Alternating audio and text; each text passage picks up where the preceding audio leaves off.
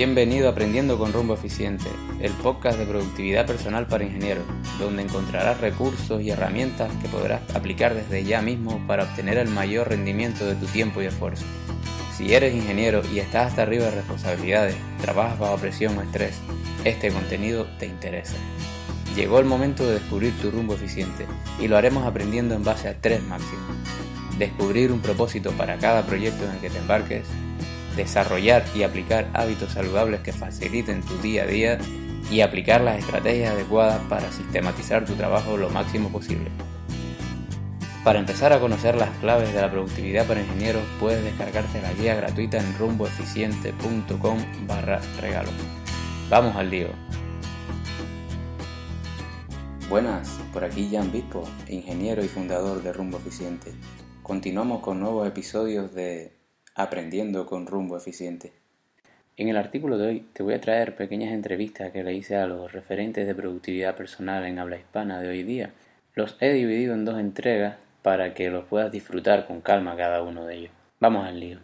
Siguiendo la línea del primer artículo de acercarte cada día un poco más a los referentes de productividad personal para convencerte definitivamente de todos los beneficios que te vas a encontrar al aplicarla a tu vida, les he asaltado con tres preguntas estratégicas con las que definir en corto el proceso desde que descubrieron este mundo hasta que decidieron compartir sus conocimientos para ayudar a otras personas. Quizás pensaste que todos estos cracks a diario siempre tuvieron controlado al detalle todo lo que ocurría en su vida y manejaban la planificación de sus proyectos y tareas como expertos. Nada más lejos de la realidad. Y estamos de suerte, hemos caído en el mundo en el que todos quieren compartir sus experiencias y ayudarte a llegar a tu máxima efectividad. Me han llegado tantas respuestas que he tenido que dividir el artículo en dos para que no se te haga una enciclopedia. En este volumen 1 encontrarás nueve historias de personas como tú que un día sintieron la necesidad de mejorar su efectividad a base de probar y adaptar métodos de productividad personal a la situación particular que enfrentaban. Vamos al lío. Las preguntas que le planteé a estos referentes serían ¿Cómo llegaste al mundo de la productividad personal? ¿En qué medida cambió tu vida al empezar a aplicar la productividad personal? ¿Y qué propósito persigues con tu blog? En primer lugar tenemos a José Miguel Bolívar, de Óptima Infinito. La llegada de José Miguel a la productividad personal fue por azar y por necesidad a la vez. Él llevaba una temporada totalmente superado por la carga de trabajo y buscando activamente una solución. Fue en ese contexto en el que un día tropezó casualmente con un fragmento de Getting Things Done de David Allen y a partir de ahí todo cambió. ¿En qué medida cambió su vida? Pues su vida dio un giro radical. Puede decir sin miedo a exagerar que la efectividad personal marcó un antes y un después en su vida en todos los sentidos. Mayor foco, capacidad para estar a lo que está y centrarse en las cosas más relevantes, más confianza, adiós al estrés, mayor equilibrio entre las diversas áreas de su vida. No fue fácil cambiar y adquirir todos los hábitos necesarios para ello, pero sin duda vale la pena. Según José Miguel, su blog ha tenido varios propósitos a lo largo del tiempo y lo sigue teniendo, aunque algunos han ido cambiando con el tiempo. En sus orígenes era para hacer networking con colegas de recursos humanos y compartir sus conocimientos y experiencias sobre GTD. Con el tiempo, además de lo anterior, fue también una herramienta para dar visibilidad a su actividad personal.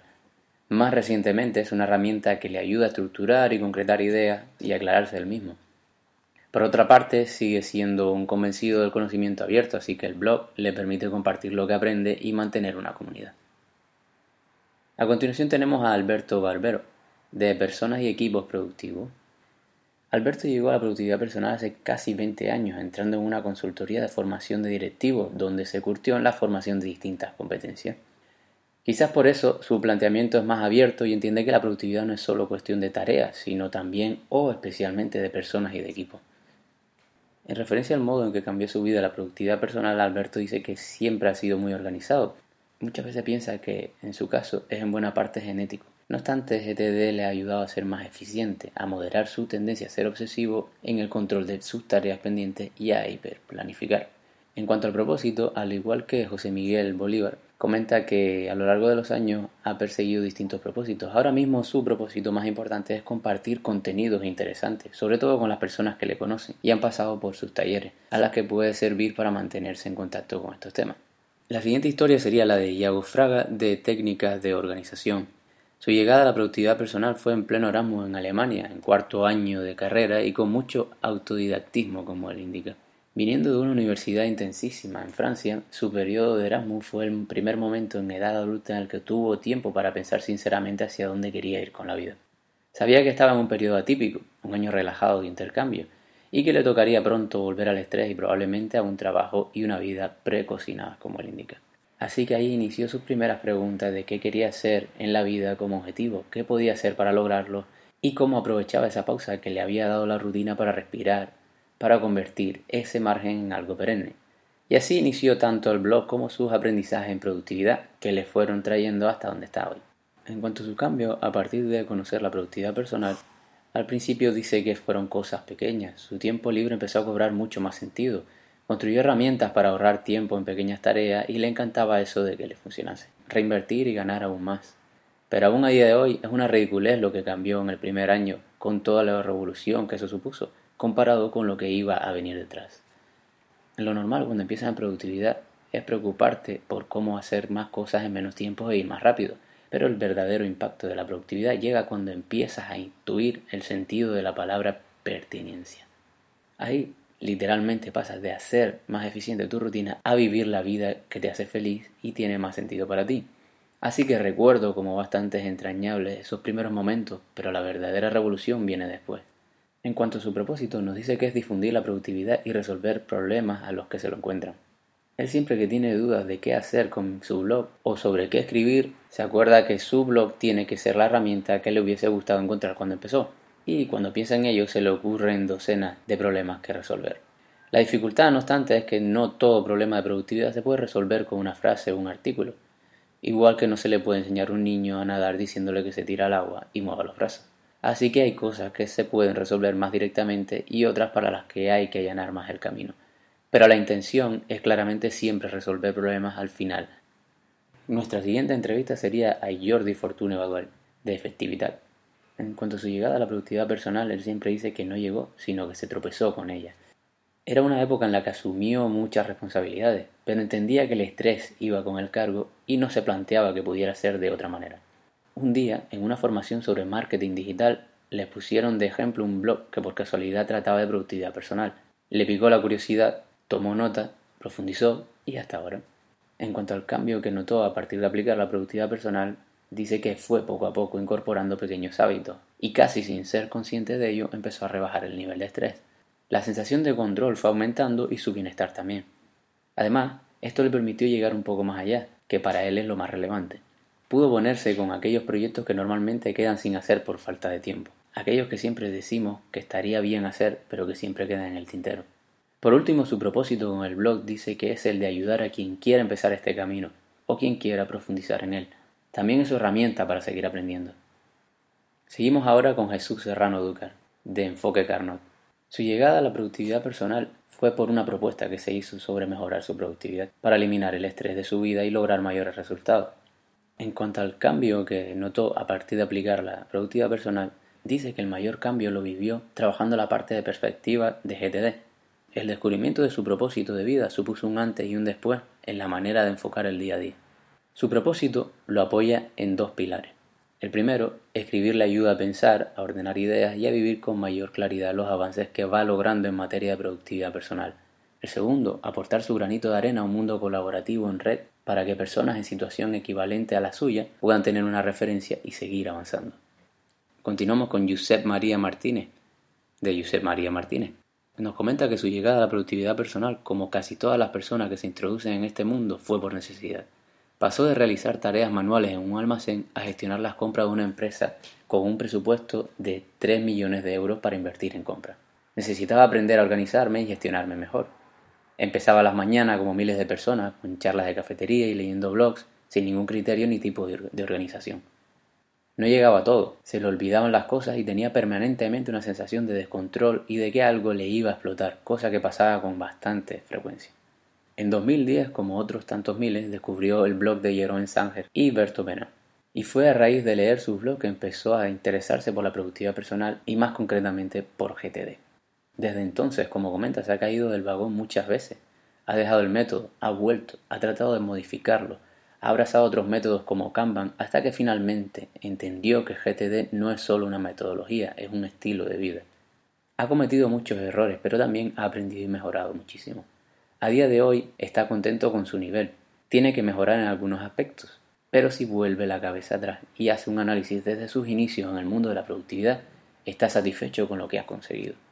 En cuanto a su cambio, a partir de conocer la productividad personal, como comenta, empezar a aplicar métodos, hábitos y técnicas de productividad a su vida le ha permitido conseguir grandes logros, como por ejemplo ser más eficiente en su trabajo y en su vida. Compaginar su trabajo a tiempo completo con la paternidad de un niño de 7 años y una niña de 2, la creación, gestión y alimentación del blog, la creación de cursos y la autoformación en nuevas competencias. La productividad personal ha cambiado radicalmente su vida. No solo quiere ser productivo para hacer más tareas, no quiere ser productivo para completar más proyectos. Quiere ser productivo y es productivo para trabajar bien, vivir mejor y con el menor estrés posible. La productividad le permite avanzar hacia sus metas y objetivos de forma consciente. Gracias a la productividad personal se ha labrado una buena reputación profesional de eficacia y confianza, motivo por el cual ha desempeñado puestos de responsabilidad o coordinador. Por último, en referencia al propósito que persigue con su blog, según comenta, este nació con un sencillo propósito, el de plasmar por escrito su experiencia y aprendizaje en el mundo de la productividad personal. Escribir sobre lo que ha aprendido le ha servido y sirve actualmente para poner en orden las ideas en su cabeza y afianzar conceptos. En la actualidad el propósito principal del blog sigue siendo el mismo. Nuestros siguientes entrevistados son Manolo Molero, Sergio Pantiga y Luis Sánchez Blasco de Aprendiendo GTD, el podcast. El encargado de realizar las respuestas en este caso es Luis Sánchez. Contándonos un poco sobre su llegada a la productividad, como casi todo el mundo dice, llegaron abrumados por la cantidad de cosas que se les venían encima y en un momento de máximo estrés.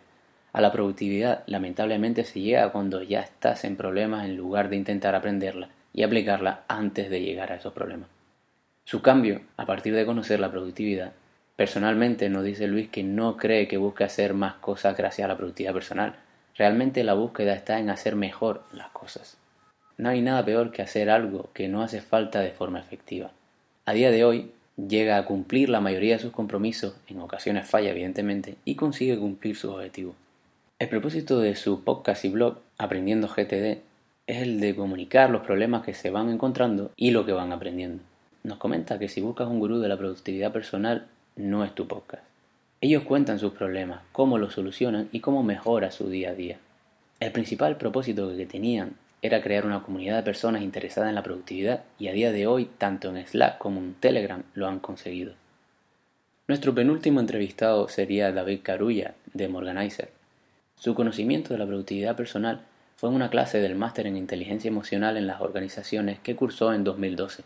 Le hablaron de los siete hábitos de la gente altamente efectiva de Stephen Covey le pareció tan interesante que compró el libro. Su lectura le fascinó y se enfocó en aplicar todos aquellos conocimientos en su vida personal y laboral. En referencia a su cambio con respecto a la productividad personal, nos comenta que en 2013, después de terminar el máster y mientras ya estaba aplicando las bondades de los siete hábitos, decidió cambiar de profesión y empezar su aventura como emprendedor del desarrollo personal, junto con Miguel Nadal. Como en su vida personal el impacto de la productividad personal estaba siendo muy positivo, también tuvo claro que esta disciplina sería un eje importante de su negocio. De hecho, muy pronto vieron que no solo lo sería en cuanto a su organización interna, sino que incluso impartirían formaciones para enseñar a las personas de las organizaciones a ser más productivas. Al poco tiempo de empezar descubrieron la metodología GTD de la mano de Jerónimo Sánchez y también aprendieron mucho de los grandes maestros de la productividad personal que ya por aquel entonces escribían sobre el tema en castellano como Jeroen, Berto o José Miguel Bolívar. Con los años fueron creando su propio método llamado neuroproductividad. El propósito que persiguen con su blog es el de enseñar al mayor número de personas nuevos hábitos y formas de organizar y distribuir el trabajo, basados en la aplicación práctica de los últimos descubrimientos neurocientíficos acerca del rendimiento óptimo del cerebro. Se trata de unir los conocimientos que nos aportan las neurociencias, la inteligencia emocional, la psicología organizacional y las técnicas de productividad personal, y enseñar a aplicar todo esto para aprovechar mejor nuestros recursos, energía y atención. Con esto, Emorganizer pretende que las personas mejoren sus resultados en el trabajo y al mismo tiempo aprendan a gozar de una mayor conciliación o equilibrio con su vida personal. Por último, el otro pilar de Morganizer, Miquel Nadal Vela. Nos comenta en cuanto a su llegada a la productividad personal que en su caso fue por desesperación y dejadez. Después de transitar por la vida sin tener muchas cosas claras y dejándose llevar por la lotería de la improductividad, vio que la productividad personal era el mejor remedio para crecer personal y profesionalmente. Todo su sistema de productividad estaba almacenado en su cabeza, y ésta al final decidió explotar por completo. El exceso de compromisos y tareas sin sentido se fueron acumulando hasta que la productividad apareció casi por sorpresa. Internet tuvo mucho que ver en el descubrimiento de la productividad personal. Justo en el instante en que cumplió su primer objetivo, ya había cumplido un 100% más que en el resto de años anteriores. Una vez notas la mejora que te proporciona la productividad personal, quedas adicto a ella de por vida, según comenta. La productividad personal vino a visitarle justo en el momento en que más caos estaba experimentando. Su cambio simplemente nos dice que la productividad personal ha sido el mejor ansiolítico que se ha tomado en su vida. Para personas controladoras es un bálsamo de lo más placentero, ya que te permite descargar en una herramienta todo aquello que circula incesablemente por tu mente. Qué alivio, ¿no? Como contrapartida, también es verdad que la productividad personal le ha hecho renunciar a muchas de las acciones espontáneas que antes solía realizar. Ahora tiene muy presente la inversión de tiempo que debe derrochar en cada actividad y eso le orienta a tomar muchísimas decisiones en base a la energía que le dedicará a una tarea evento en concreto. La productividad es el mejor ansiolítico posible para tener tu vida bajo control. Su propósito con el blog, según comenta, pretende observar desde un punto de vista científico el poder de la productividad personal, sobre todo para entrenar y codificar nuestro cerebro para que podamos lograr y aceptar todo lo que nos propongamos. La neuroproductividad, concepto acuñado por David Carulla y Miquel, quiere difundir los últimos avances científicos para entender por qué las personas desisten a la hora de cumplir sus objetivos. Todo el mundo sabe lo que tiene que hacer para lograr sus objetivos, pero en cambio nuestro cerebro nos boicotea para obligarnos a quedarnos donde estamos. Otro aspecto que le fascina y que trata en el blog tiene que ver con los neurohábitos, es decir, los hábitos que la neurociencia recomienda para vivir una vida mucho más saludable en tu entorno personal y profesional. ¿Cuáles son los mejores hábitos para revolucionar tu vida? Los hábitos son la arquitectura inconsciente de tu vida. Y esta ha sido nuestra última entrevista por esta semana. Como ves, quienes consideramos referentes hoy día son personas corrientes con un propósito firme que actúa de brújula, quienes han desarrollado hábitos, estrategias y métodos que hacen su viaje hacia la productividad más sencillo y entretenido. ¿Y tú? ¿En qué punto te encuentras? ¿Ya estás en camino a tu rumbo eficiente? Cuéntanos qué estrategias estás siguiendo para conseguirlo. Y hasta aquí el artículo de hoy. Si te ha parecido interesante lo que has escuchado, por favor, compártelo con tus conocidos o esa ingeniera o ingeniero que crees que pueda tener un problema en la gestión de su tiempo o está hasta arriba de curro cada día. Muchas gracias por escuchar Aprendiendo con Rumbo Eficiente. Nos escuchamos en el próximo podcast.